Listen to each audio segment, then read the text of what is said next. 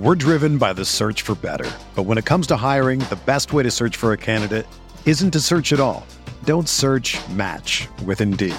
Indeed is your matching and hiring platform with over 350 million global monthly visitors, according to Indeed data, and a matching engine that helps you find quality candidates fast. Ditch the busy work. Use Indeed for scheduling, screening, and messaging so you can connect with candidates faster. Leveraging over 140 million qualifications and preferences every day, Indeed's matching engine is constantly learning from your preferences, so the more you use Indeed, the better it gets. Join more than 3.5 million businesses worldwide that use Indeed to hire great talent fast. And listeners of this show will get a $75 sponsored job credit to get your jobs more visibility at Indeed.com slash BlueWire.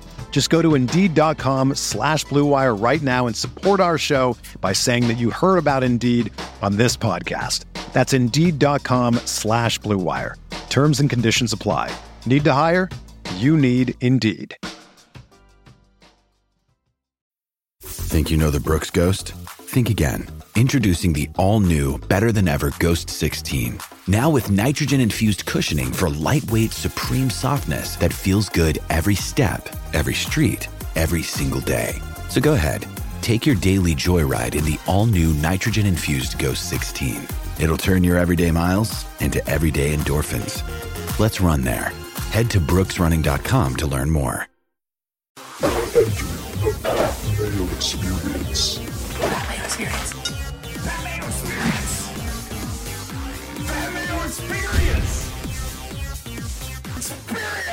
Welcome to the Pat Mayo Experience presented by DraftKings 2020 RSM Classic DraftKings picks and preview bets will be coming towards the end of the show. You can always check the time descriptions to find out what you want to hear about by range. Also, you got to use fantasynational.com. Only two official PGA events left in the season. You get your weekly. You use fantasynational.com slash mayo. It's like eight bucks. So you should probably go do that now. We're going to have some huge, huge announcements come the new year from Fantasy National and uh, something that a lot of you may be very interested in. That's the tease I will give you because I am not at liberty to say any more at this point. It's private stuff, but it'll be public soon enough. You're all going to fucking enjoy it. Trust me on that one. Ben Raza from Awesemo.com is on the line. Ben, what if I told you you could donate to Movember? Would you do that? Uh, might be something I'd be interested in. All right, so here's what you do you go to at best of Matt on Twitter. Matt is currently producing the show. He has the world's most god awful mustache right now. It's hard to look at. It's act- it's actually affecting the quality of the show. So what you have to do is go to his Twitter page, Best of Matt. There's a Movember donation at the very top, pinned to the top of his Twitter page. Go donate, and he can shave this fucking thing, and it'll stop disgusting me so much. And it's for a good cause, apparently. So even better. Sounds legit. Okay. See, I, I didn't realize it was for like you know a charity or anything like that. I thought he was just raising money, and he was going to grow this out for so long. Be like, yeah, I, I'm going to need like 5k in order to shave this. I went to a piano bar one time, and the piano guy just played really shitty piano, and you had to pay him to stop. It was genius. Yeah, that's that's the long con. Uh, that is a pretty sharp move. I'm not gonna lie. Yeah, you don't even need to be good at this point. How was the Masters for you? It was all right. It was. I'll be honest. It was. It was frustrating. I was really happy with what I did. My six to six percentage was good. I needed a minus one cut, which I didn't get. That hurt to get Finau and those guys in. I, I wanted them out. And then when a 50% owned guy wins, uh, that's usually problematic for me. I had some DJ, but not in the main stuff. Uh, and that really killed what I, I thought were pretty good teams. Cam Smith and Justin Thomas kept me afloat. Not that I had a winning week on DraftKings by any means, uh, but I did not lose all of my money, which is always nice. I lost like half my money because I also did not have DJ. I was just like, you know, I like DJ well enough. Everyone knows that he's the play, he's the right price, and we had the. I think we had the ownership projections at like twenty five percent. I was like, it's going to come in higher than that. And yep. if he just doesn't win, I'm fine. And of course, he goes out and steamrolls everyone. So you win some, you lose some. Shout out to Ryan Baroff, who won 200K. I assume you didn't have a lineup better than that. No, no, I, I, was putting my rooting interest behind that. Uh, congrats to Baroff. Yeah, Champ got it done for him. It was listen when when you have guys that are that popular. I say this all the time. They're that popular for a reason, and there are going to be times when you get absolutely crushed uh, if you go against them. But in the you got to take a, a long term view, and I, I was pretty happy with how everything shook out at the Masters. And honestly, I, we were talking a little before the show. RSM Classic underrated tournament. This is actually a pretty good one coming off uh, obviously the biggest tournament of the year. And we're going to fall into a situation much like last week where everyone is on one guy. Will you fade him or will you play him? I think that's the decision this week. And I'm fading him, so that's going to be fun. Listen, it's the same story. It, obviously, I, I, view Webb and, and, DJ differently. Obviously, for a lot of reasons, this is a different field strength. Um, you don't have as many pivots up there, but at the same time, I don't think Webb possesses as big of just go out and decimate the field gene. There's a lot to break down, and that, that's one of the interesting things about this slate. So it's basically the biggest comp course for the RSM and its two courses is the Heritage, uh, usually yes. the week after the Masters in regular times. But this year, obviously, Heritage was played coming out of COVID. It was the second tournament back, and you had Rory, and you had DJ, and you had Brooks, and you had the superstar field at the Heritage this year. This is actually the Heritage field that we normally get, and somehow it's the week after the Masters again.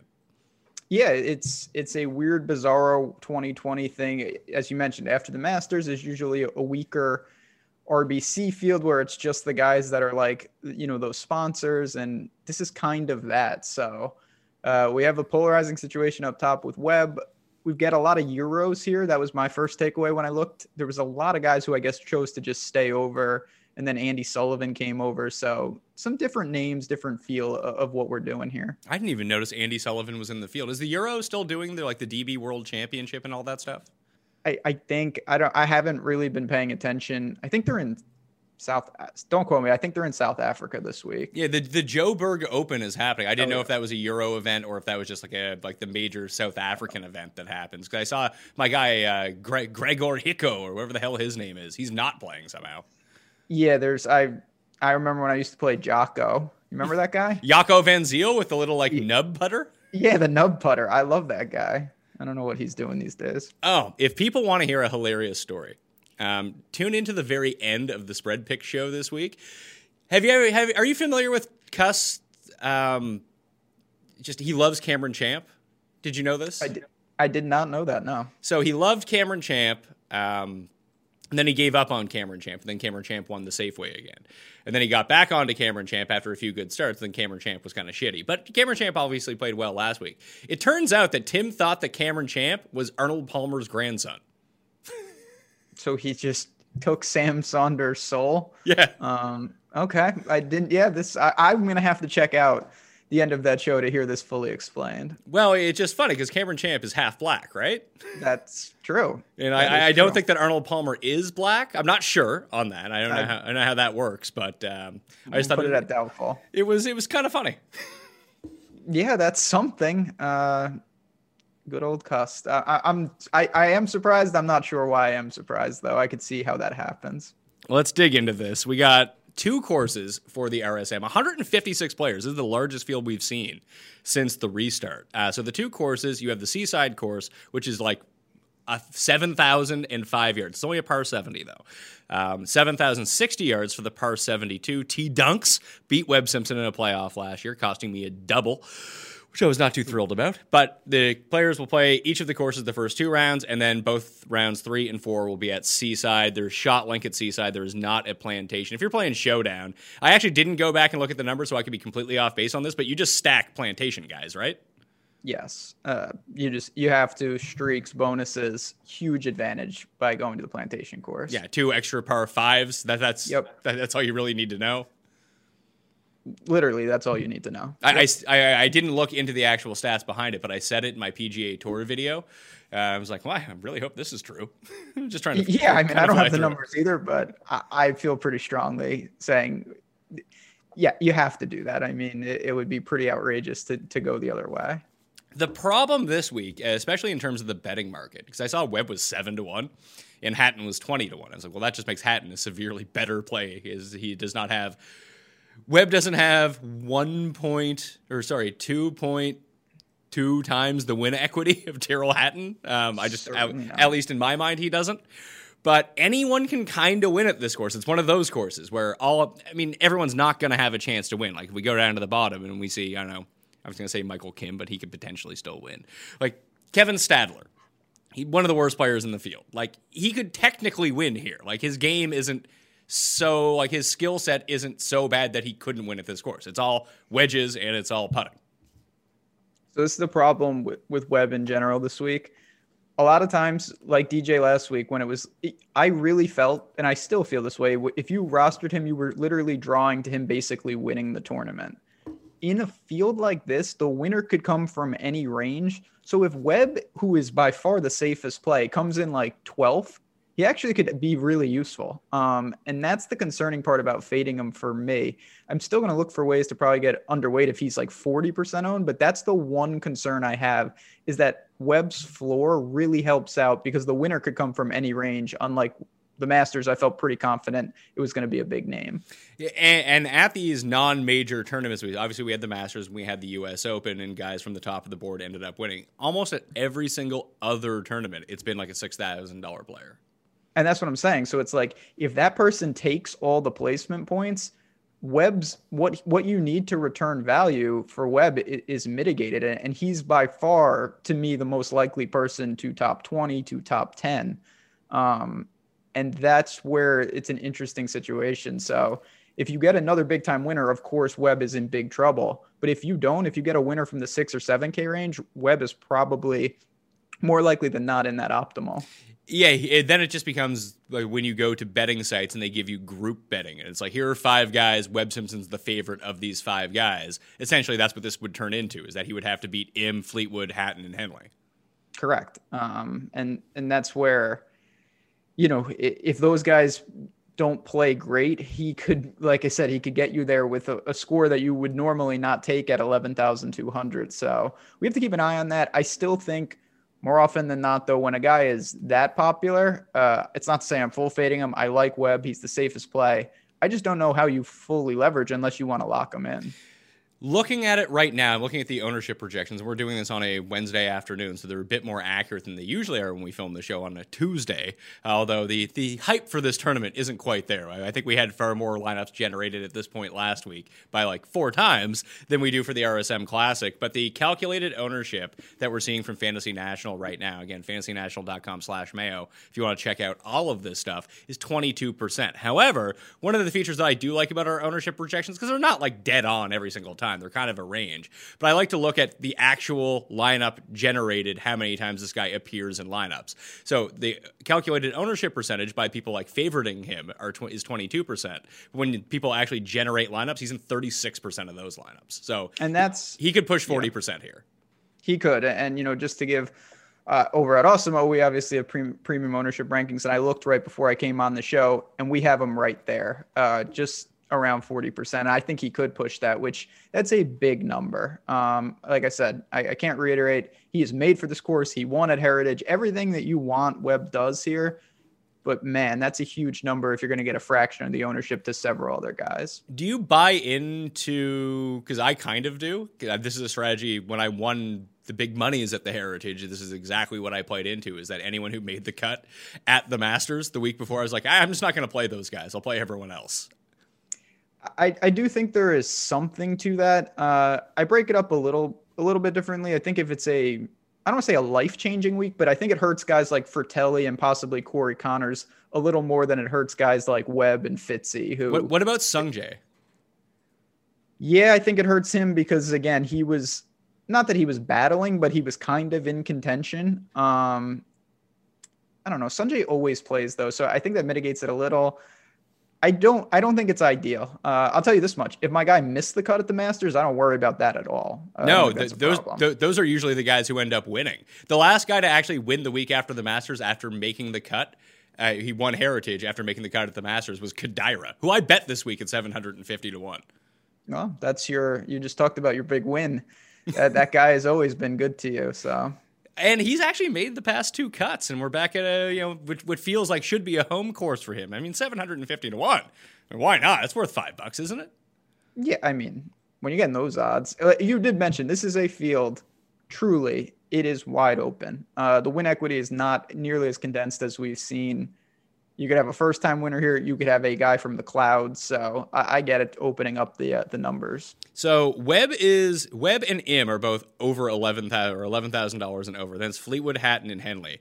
I, I'm really I don't understand this this Hatton pricing. Hatton's the second ranked player in this field behind Webb by one spot in the world rankings. He's inside the top ten in the world. He's the fourth most expensive guy. I mean, I don't get again, I think this is where people maybe overreact to a miscut at the mat. Like he's been bad in majors. He's been dominant everywhere else this year. So I get it. I, I, I have no concerns about going right back. The guy that I'm confused about is Fleetwood. I, I just can't get him right. So Ty Hatton for me at that $800 discount off Webb is a great starting point. And just looking at the ownership, like Webb is like by far the most owned guy, but like Henley is going to be more owned than Hatton, which I get if you if you run like I mean, I'm looking at my modeling right now. I actually have Hatton number three over the past three months. Henley number one. Like Henley has been amazing, and this is the sort of course where you want him: coastal course, short, Bermuda. That's like the Russell Henley playbook. I get it, but I'd still prefer Hatton. He's just a better player. Same. Um, and yeah, listen, it's not to knock. I like Russell Henley a lot, but I still I find myself when I see Russell Henley at 10-1, how different is he than Kisner and Harman? Yeah, he's playing better. He is, but it's you're you're pricing out a lot of that upside. Whereas Ty Hatton, I think he's kind of proven he belongs up here. And coming off again, a miscut to me that means literally nothing. It's disappointing on its own merit that he hasn't shown up in these majors, but he's going to be just fine. So that kind of comes down to the build. Like if you use Webb, you're going to have to play somewhat stars and scrubs because he's so expensive. Same as Sungjae. But if you start with Hatton, you can jam in two 9Ks if you want to, or just use Henley along with him. Like I don't know what to do with Sungjae because again, like Henley, this is a preferred like we when we talk about Webb, par 70, Bermuda grass, not super long. Though that that's this. And Sungjae plays those courses exceptionally well too, as does Henley. Like those three guys in particular are kind of made for this course. That I do think that you know if you swerve off of them, it's risky, but I do think that is the move here. Yeah, I mean Sungjae we saw during the Florida swing. Um, he's a damn good player. It's just again about structuring I, I think it's soft enough that if you want, you can easily take two. Uh, I did that last week, basically exclusively, and it's a different situation, but I'll definitely have lineups that start with two of the five of these guys. I think I might just go Hatton, then drop to the 9K level. Because uh, in the nines, like you have players now, like guys who are better than the guys up top, at least in my mind. Like you have Fitz, English, Day, Louis, Lowry, Niemann, and Munoz. I don't know how COVID affected Niemann, but he is hilariously underpriced here. Niemann is like like you just mentioned. Uh, he had to withdraw from the Masters. He's back. He was absolutely dominant um, coming in. Not to mention, he took apart, he literally took apart Heritage. 11.2 strokes gained tee to green. If he putted at all, he probably would have won. Um, I love Niemann. He makes sense. He can easily be your second man And I don't think that he can be your first man and That's a little too balanced in my mind. Well, the, it just if you did that, your lineup would have to be like Niemann, Munoz, Conners, Kokrak, Kisner, Harman. Like that would be your lineup. Yeah, it's you're literally just sandwiching to a a ridiculously micro range. So Niemann makes sense though. I, I, don't worry about the course fit at all. And coming off, I, I feel like people one week you guys off and everyone kind of loses them in, in, what we saw at the Masters. And I think that all of these guys will end up going severely underowned relative to where they should be because I do think most people will use Webb and probably someone else above $10,000, leaving this range completely barren. Like, is anyone using Jason Day this week? No. He'll be like sub 2% owned. Yeah, well, he. I don't know what to do with him. Um, Pass. Just don't I, play him. Everyone's life is a lot. Be- when it comes down to these certain guys that you know, like the Louis, the Days, I don't think you should ever try to pick your spots with them. Sergio is very much the same way too. Either you play them or you don't. Don't try to trick your because you'll just get them wrong every time. Yeah, well, I mean, my strategy is just I always play them. well, there you go. Um, yet, yet somehow I always get them wrong. So I guess that's telling me something. I like Fitzy. I think Louis, if the wind is really up, is totally fine. Um, no problem with that. Niemann certainly my preferred play in the nines, though. I think that's pretty obvious. Uh, I like Lowry as well. Uh, just he okay. continues to strike the ball incredibly well. He did make the cut at the Masters, but he was never really in it by any means. He was you know played with Tiger the first two days, and this seems like a Shane Lowry course. He's someone who plays well at Heritage as well. Yeah, I have no problem with that. You know, the, listen, I'm not going to knock a guy for making the cut. I, I think it's more important if they really expended a ton of energy to do something like Conners getting into next year's Masters, Sungjae pseudo contending. Like Fitzy and Lowry, they, they made the cut and they played two, you know, stress free days of golf on the weekend. That's no big deal. Are you going to use Fitzy? Because it seems like uh, by the ownership percentages, Harris English is the one everyone is gravitating towards. Yeah, I'm going to use Fitzy. Uh, I do think, you know, Bermuda, this is what he wants to do as well. The results are a little, you know, it's not as good as I wish, but he's a crazy good putter. We know that. You can get it done a lot of different ways. I have no problem with him. I'm not running to the window uh, to jam him in, but he's someone I probably will start a few lineups with actually if I go way different. Oh, I, I, picked Sea. I was looking trying to find the wind, and I typed in Sea Island, but it came up as Seal Island, and I didn't notice. I was like, "Where the fuck is this? Where is that?" I, yeah. I, I actually have no idea. I'm trying to completely zoom out here. I'm not familiar with this part of the map. Oh, it's in. It's off. It, it's off one of the little like ar- archipelagos at the bottom of Alaska. Probably yeah, not the wind that I'm looking for. Slightly different. Are you surprised that English is going to garner so much ownership over the other names here? I mean, I'm surprised that people play him ever, but uh, am I surprised? Not really. I mean, his form has been fantastic. He's only missed one cut basically in like six months. The course history, I, I think if people look, will bring up a giant red flag, but a lot of that could be bad data. He's turned the corner I'm not there. I, I, get it. I think he's a fine, maybe a pseudo cash play. To me, there's better upside plays than Harris English, though. Looking at the course history right now, obviously you have Webb Simpson second and third the past two years. Henley's is hilarious because he's been cut the last two years, but before that he was tenth and he was sixth. You mentioned English, who's been cut three of the past four years. This tournament, people forget, is always really random because you have the two courses. Like it's just weird. Yeah, and it's a huge field. You just mentioned that. It's hard to make this cut no matter who you are. Two courses, you can get weird conditions. It's to, you got to make a lot of putts. There's a lot of variance in this. So you're not going to find a ton of guys that are just automatic cut makers in this type of situation. Looking back at last year, it was like the all putting team. Uh, you had Webb, Munoz, Todd, Norlander, McCarthy, Noren, Will Gordon actually had a top 10 last year here. Brian Stuard, Brian Harman, JT Poston, like th- these are the guys who ended up playing well here a year ago. But the field obviously wasn't as strong. No, but you need I mean, to me this is a pretty easy course to like break down. You need to hit those irons, you need to give yourself a lot of birdie chances and you need to make some. Uh you, you can't there's some guys that if, if you don't putt at all, it's going to be really difficult the more you keep talking, like the the fact that you brought up Louis, I wasn't even thinking about Louis. But if it is one of these types of courses, like him and Day, between the two, it does feel like one of them is just going to put the lights out. Louis, to me, he's been putting very well. He's shown that he can handle like I I see a little Valspar in this. Um, he's crafty around the greens. If it's again, I think it needs to play tougher for him to really get in the mix. But uh, from what I've seen from the wind, it could be quite windy. So I, I have some Louis interest. Uh, are you going to play the 23% Sebastian Munoz? No, not not in this lifetime. Um, he's great. I got to give him credit though. He every time I think there's a spot to jump off, he just continues to churn out quality finishes. But I'm not gonna play him here. I don't think. I, am not either. It's it's not that it's too expensive. It's too expensive. Plus, everyone is using him. Like everyone is no. using M- Munoz, Conners, and Frittelli instead of using, at least in my mind, the better players completely sandwiched around them.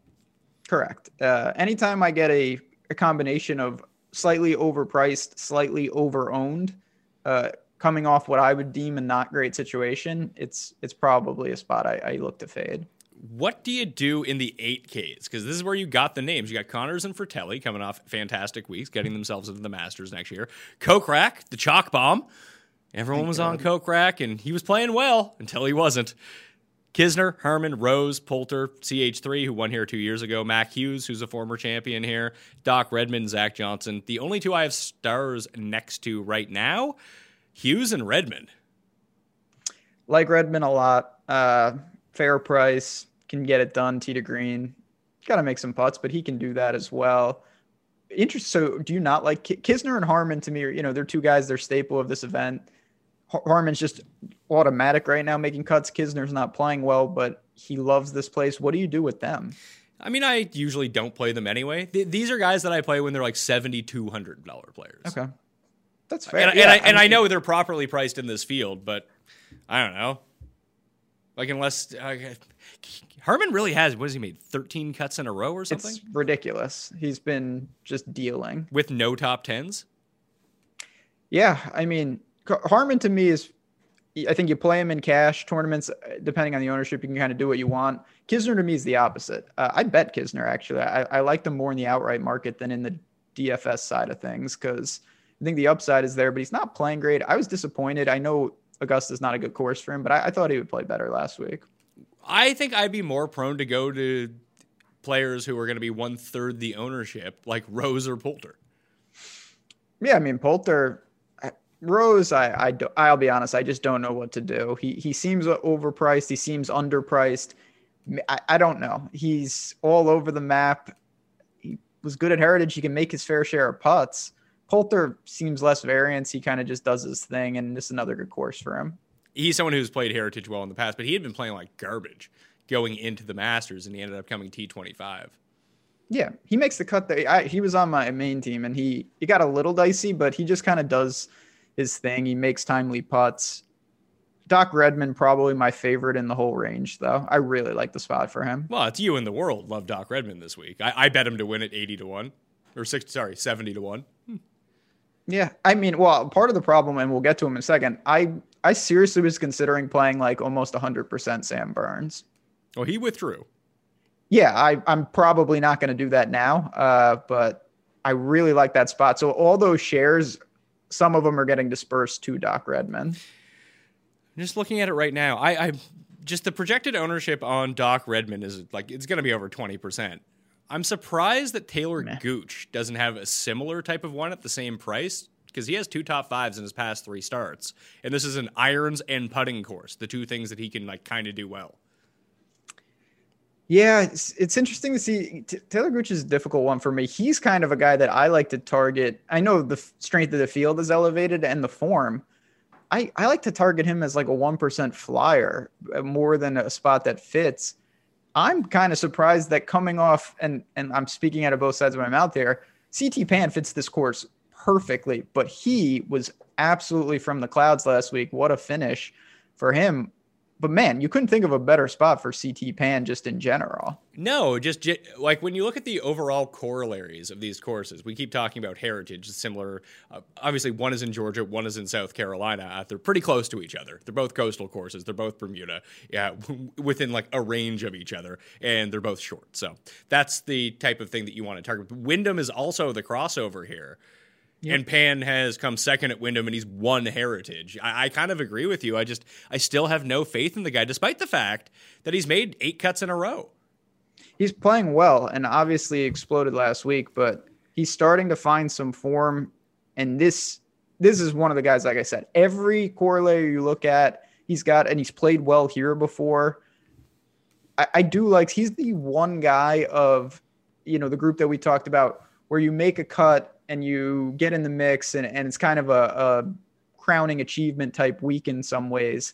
I'm still going to have some CT Pan just because I, I, love the course for him. I think this is tailor made for a good finish. I'm just going to go on fantasynational.com right now and I'm going to isolate Heritage and Sedgefield. I'm actually going to leave out the RSM courses and just see who pops out. I guarantee it's like fucking Brian Stuard or something like that. Get that uh, guy. Do I want? Oh no, I'll go last two years and just see who has played the best of these guys. Probably need to go a bit deeper than that, but once that loads up, Snedeker somehow. It'll be Sned. Uh, let's see. It's Webb actually. Webb, Poston, Poulter, Niemann, Jim Herman. Obviously after after the Wyndham, Kokrak, Kuchar, English, Lowry, Sam Burns would have been up there, and then Cameron Davis, then Hatton, Kisner, Sabatini. Sabatini always plays these courses really well. I always forget it. I always forget he's in the field most of the time.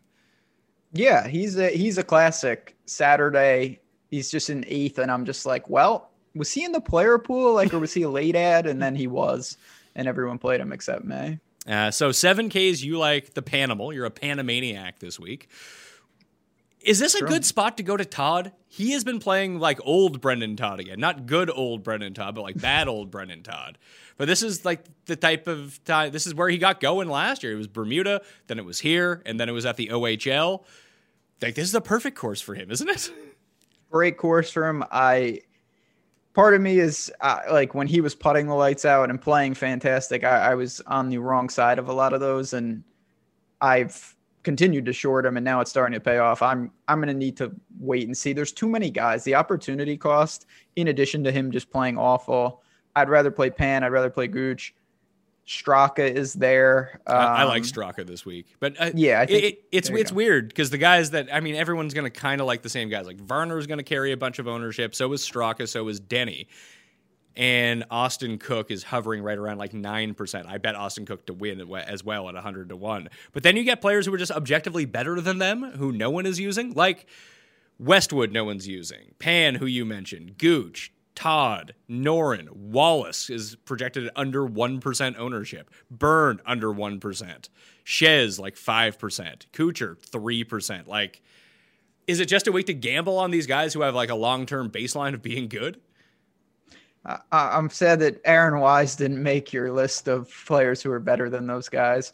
Um, hey, have you been winning all of the money recently with him playing well again? no, I've been closer though. At least like it keeps my interest past Friday at like nine p nine a.m. Now I get to like noon.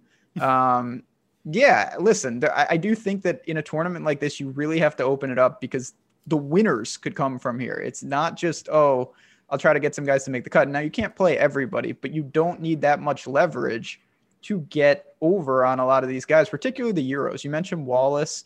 Um, Wiesberger, I want to get to, but honestly, I probably won't. There's just a lot of guys in this range that I, I think make for really good tournament plays, and I plan to really hit this range heavily. Uh, the other one, I mean, right below Wise is Charles, who made the cut at the Masters. Oh, Actually had like a little bit of a charge. You talked about Valspar, like this course where he's won before. Sure. Uh, I mean, Maverick is probably going to take those shares for me. I'll Oh, be honest.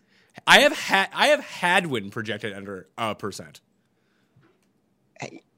I don't know what Hadwin's deal. Like he he had just been like randomly making cuts, and then he finally missed. Um, this is this is where you got to separate because like you- you're right. HV three is going to garner a ton of interest. You have a lot of one offs. You mentioned Kuchar. I don't know what to make of him. He's just been piss poor, just like Stenson. Uh God, I I think for me more Maverick Knox as we work lower. Obviously Grio. You know the regulars.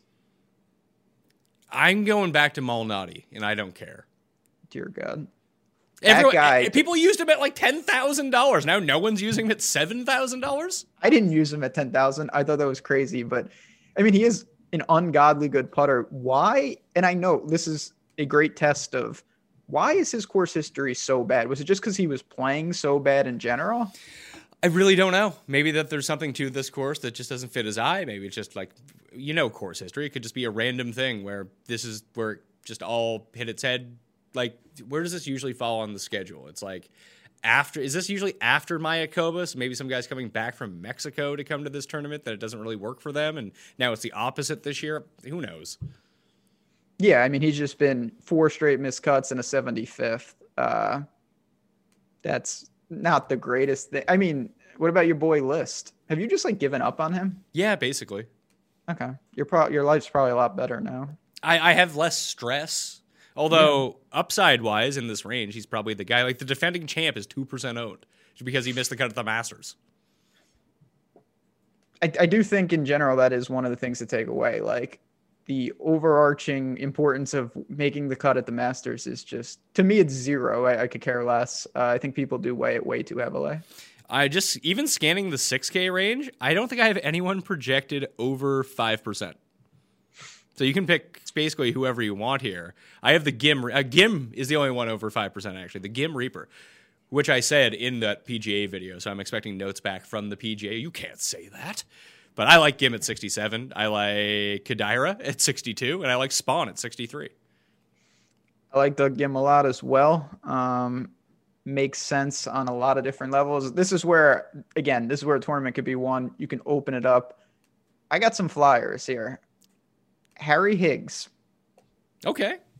Harry Higgs, I t- normally would say like, ah, this isn't a great course for him. But you know what? I, I comp this a little to, and I, I know it's just one thing. I comp it a little to Bermuda, uh, and he was very good there. I think there is something to him being able to club down. Possibly, he can get hot with the putter. He scores like a banshee. If he makes the cut, he's going to outscore his placement. 6,900, no ownership. I looked at him. I looked at Matt Jones. I don't know if I get to Matt Jones. Uh, Scott You- Piercy. You need wind if there's going to be a Matt Jones sighting. Definitely. Like if I play I- in a weird way to me, Usti and Matt Jones probably will, will comp for me in some way when I build this week. Uh, did you are you on this? Because I look around, Patton Kizzire, people are playing him. Is that a real thing? I, I, I've heard the exact same thing. I just keep seeing his name pop up in a bunch of places. I was like, Patton Kizzire, really? Yeah, I- that's I- I not don't- for me. I, I don't get it. Maybe it's just because like Hudson Swafford won. It's like, wow, it's time for Kizzire to, to to launch back in. Like every time that I want to get on Kizzire and stuff, like there's indicators pointing to him, he's just absolutely terrible. Yes. And I like I get he again, he can get crazy out with the putter. He's ripped off some wins here and there. I, I don't see it. Um I would rather play a lot of other guys. I'd rather play Scott Stallings. As much as this pains me, and I, this guy has ki- killed me in the most extreme ways lately. Duffner. I do think you what? I, was gonna say, is it Duffner? No, it's worse than that. He Oh. literally just left Bermuda when I needed him to stay. Oh, Pat Perez.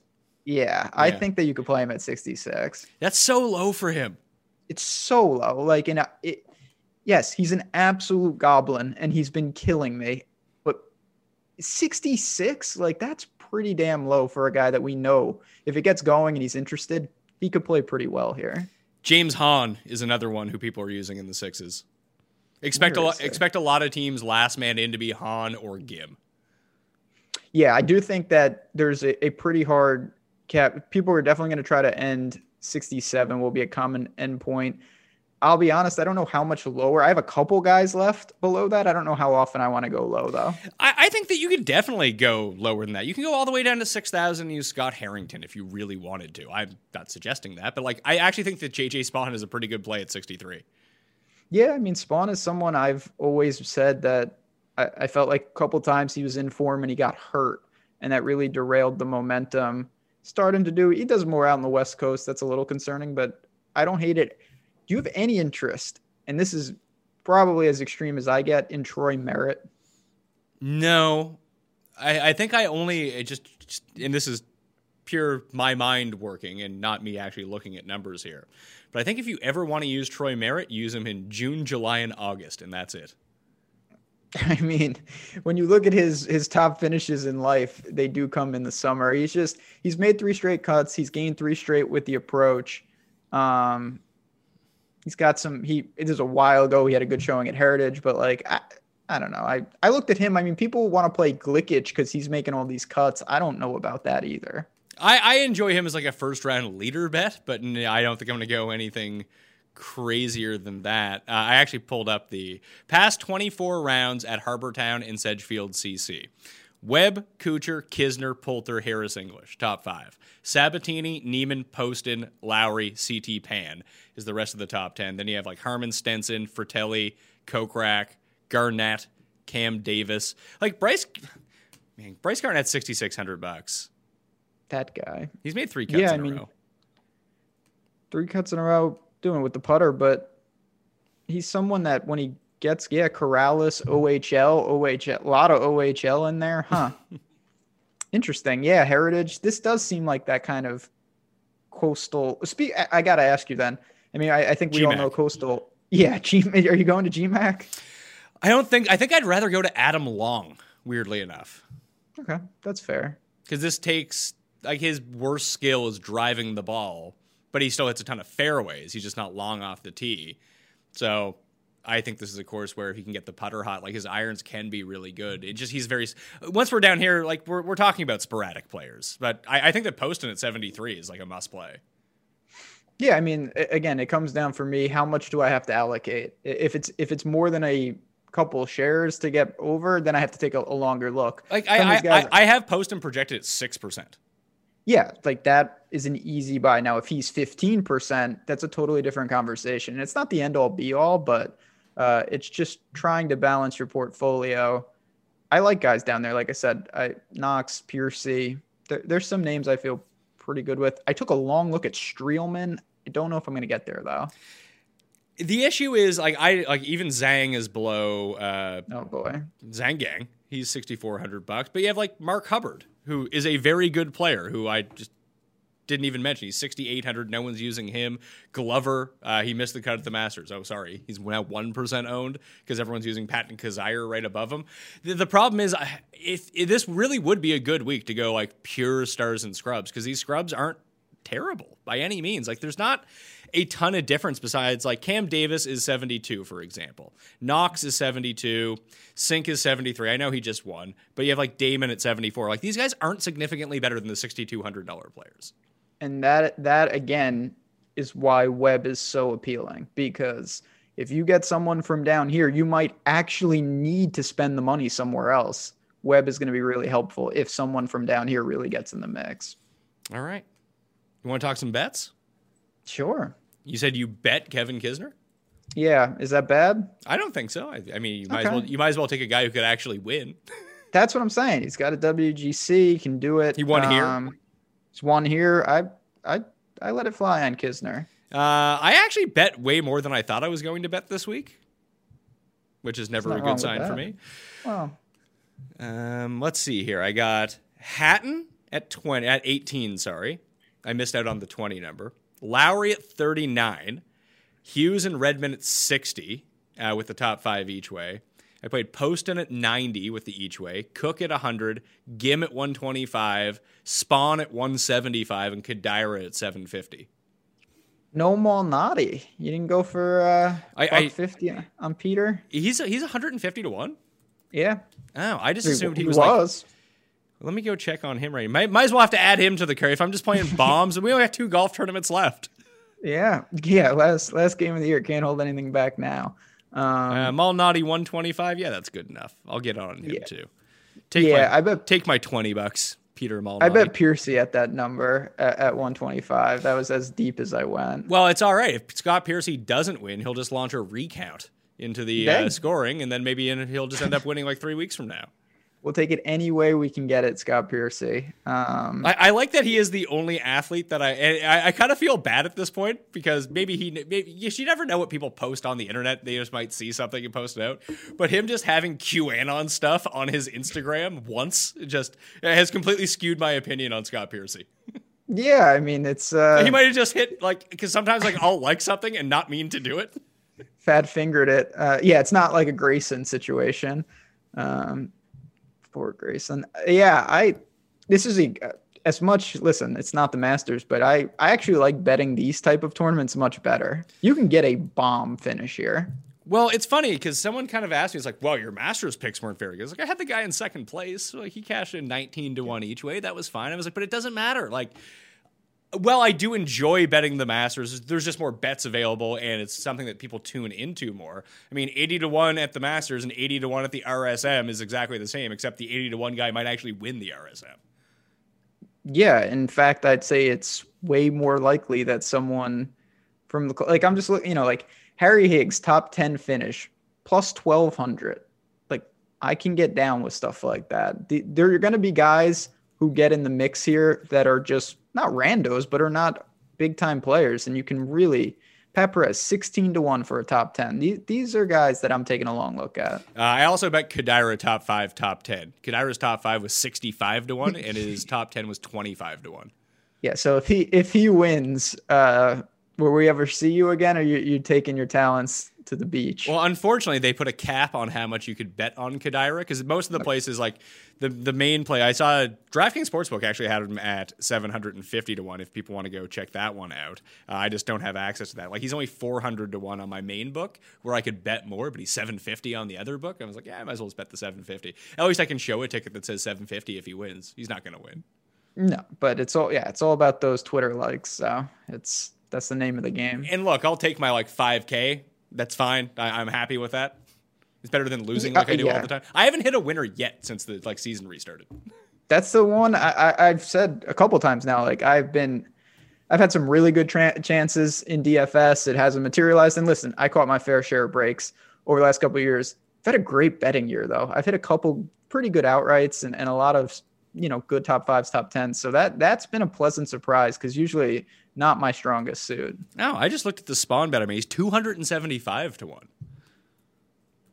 God, you're gonna end up making me take a position on JJ, and then he's gonna just withdraw. Oh yeah, he he enjoys himself a withdraw, but Yeah, he's a big time uh, WD candidate. I, I'm not using any like I'm not betting any first round leaders because on my book they're just not offered this week with the two courses. I know some places they are. Take plantation guys. Um, actually, don't. Yeah, do, some- do- actually, do you take plantation guys because it's a par 72? Yes, yeah, of course you would. Yes, you definitely. you- Yeah, yeah. definitely What am I would. thinking? Um, yeah, sometimes they splice it. Like you may have some books have two first round leaders, uh, but if it's all mixed and it's not shaded, then yes, you want to go to the plantation side. Yeah, so instead of that, I just took some extra bombs this week. So Poston Cook, Ghim, Malnati, Spaun, and Kadira, uh, 90 to 1 to 750 to 1. I actually just think Hatton's going to win. Yeah, hey, I mean, it, he's like I said, you take out the majors, nobody's played better. So uh, I could get down. If Hatton wins, I, I probably would snap take that just blindly right now, given what I'm going to do. I, I just didn't understand his odds versus Webb's. I I think that's really. I guess the course history is baked into Webb here, and that's why he's so over, like, such the overwhelming favorite, but I just don't understand it. No, I mean, I think we we kind of get that a lot. I, I had a similar notion even with a guy like Fitzy, who's around 30 to 1. Like, We- Webb is so poor. And listen, we saw this with DJ, and Webb could go out and get it done, and I wouldn't even be remotely surprised. But you're still weighing it, it's not the percentage of success, it's it's weighing the odds against that percentage. And that's where it gets a little lost for people. Just because it's likely that he plays well, you have to weigh it against his ownership in DFS. All right, that'll do it. Pat Mayo Experience talking RSM Classic DraftKings. Bets, what do you got going at Osimo? Yeah, busy, busy. We're getting ready for obviously keep everyone keep your eyes peeled. We're gonna run some fun specials for Thanksgiving. That's my favorite football slate of the year until the Lions game kicks off, and then it goes poorly. But it's a great time of the year here, so keep an eye out for that. Obviously, golf we will keep it rolling, and then we'll probably do uh, sneak in a couple Euro breakdowns while we take a little break, getting ready for January. Why don't you just take some time off? Yeah, well, I mean, I I need time off because uh, college basketball starts in a week, and Oh, shit, really? it's 350 teams. I don't know much about any of them, so I am going to be busy with college football and college basketball. Uh, those are my two favorite sports, anyway. So, More than golf? More than Euro golf? oh well, I mean, I I I like golf. I enjoy it on the DFS side, um, but betting wise, college football by far my favorite. Are you having a good year? I have not made a single college football bet yet. Yeah, it's been it's been actually pretty good. It's just it's not the same without fans and you literally can't get information like you play these teams and then legitimately they're like, "Oh yeah, their their D line has COVID, the whole line." um it's like, "Oh, I wish I knew that." Uh so there's a lot of frustration on that front. All right, that'll do it on the Pat Mayo Experience. DraftKings picks, bets for the RSM Classic. Subscribe and become a member at fantasynational.com right now. Fantasynational.com slash Mayo. For that discount, subscribe to Mayo Media Network and the audio podcast wherever you find your podcast. Smash the like, rate and review, all that fun stuff too. Cheat Sheet will be up on DKPlaybook.com a little bit later on Wednesday afternoon. I'm Pat Mayo. Thanks for watching. I'll see you next time. Experience. Experience. Have you heard about the 2018 study that showed half of prenatal vitamins tested had unacceptable levels of heavy metals? No? Well, now you have. I'm Kat, mother of three and founder of Ritual, the company making traceability the new standard in the supplement industry. I remember staring at my prenatal vitamins and finding all these things I was trying to avoid high amounts of heavy metals, synthetic colorants, and unnecessary ingredients. So, at four months pregnant, I quit my job and started Ritual because I believe that all women deserve to know what they're putting in their bodies and why. I'm so proud of our prenatal vitamin. The ingredients are 100% traceable, it's third party tested for microbes and heavy metals, and recently received the Purity Award from the Clean Label Project. You see, we trace like a mother because, let's be honest, no one cares quite like a mother. But don't just take my word for it. Trace for yourself with 25% off at ritual.com slash prenatal.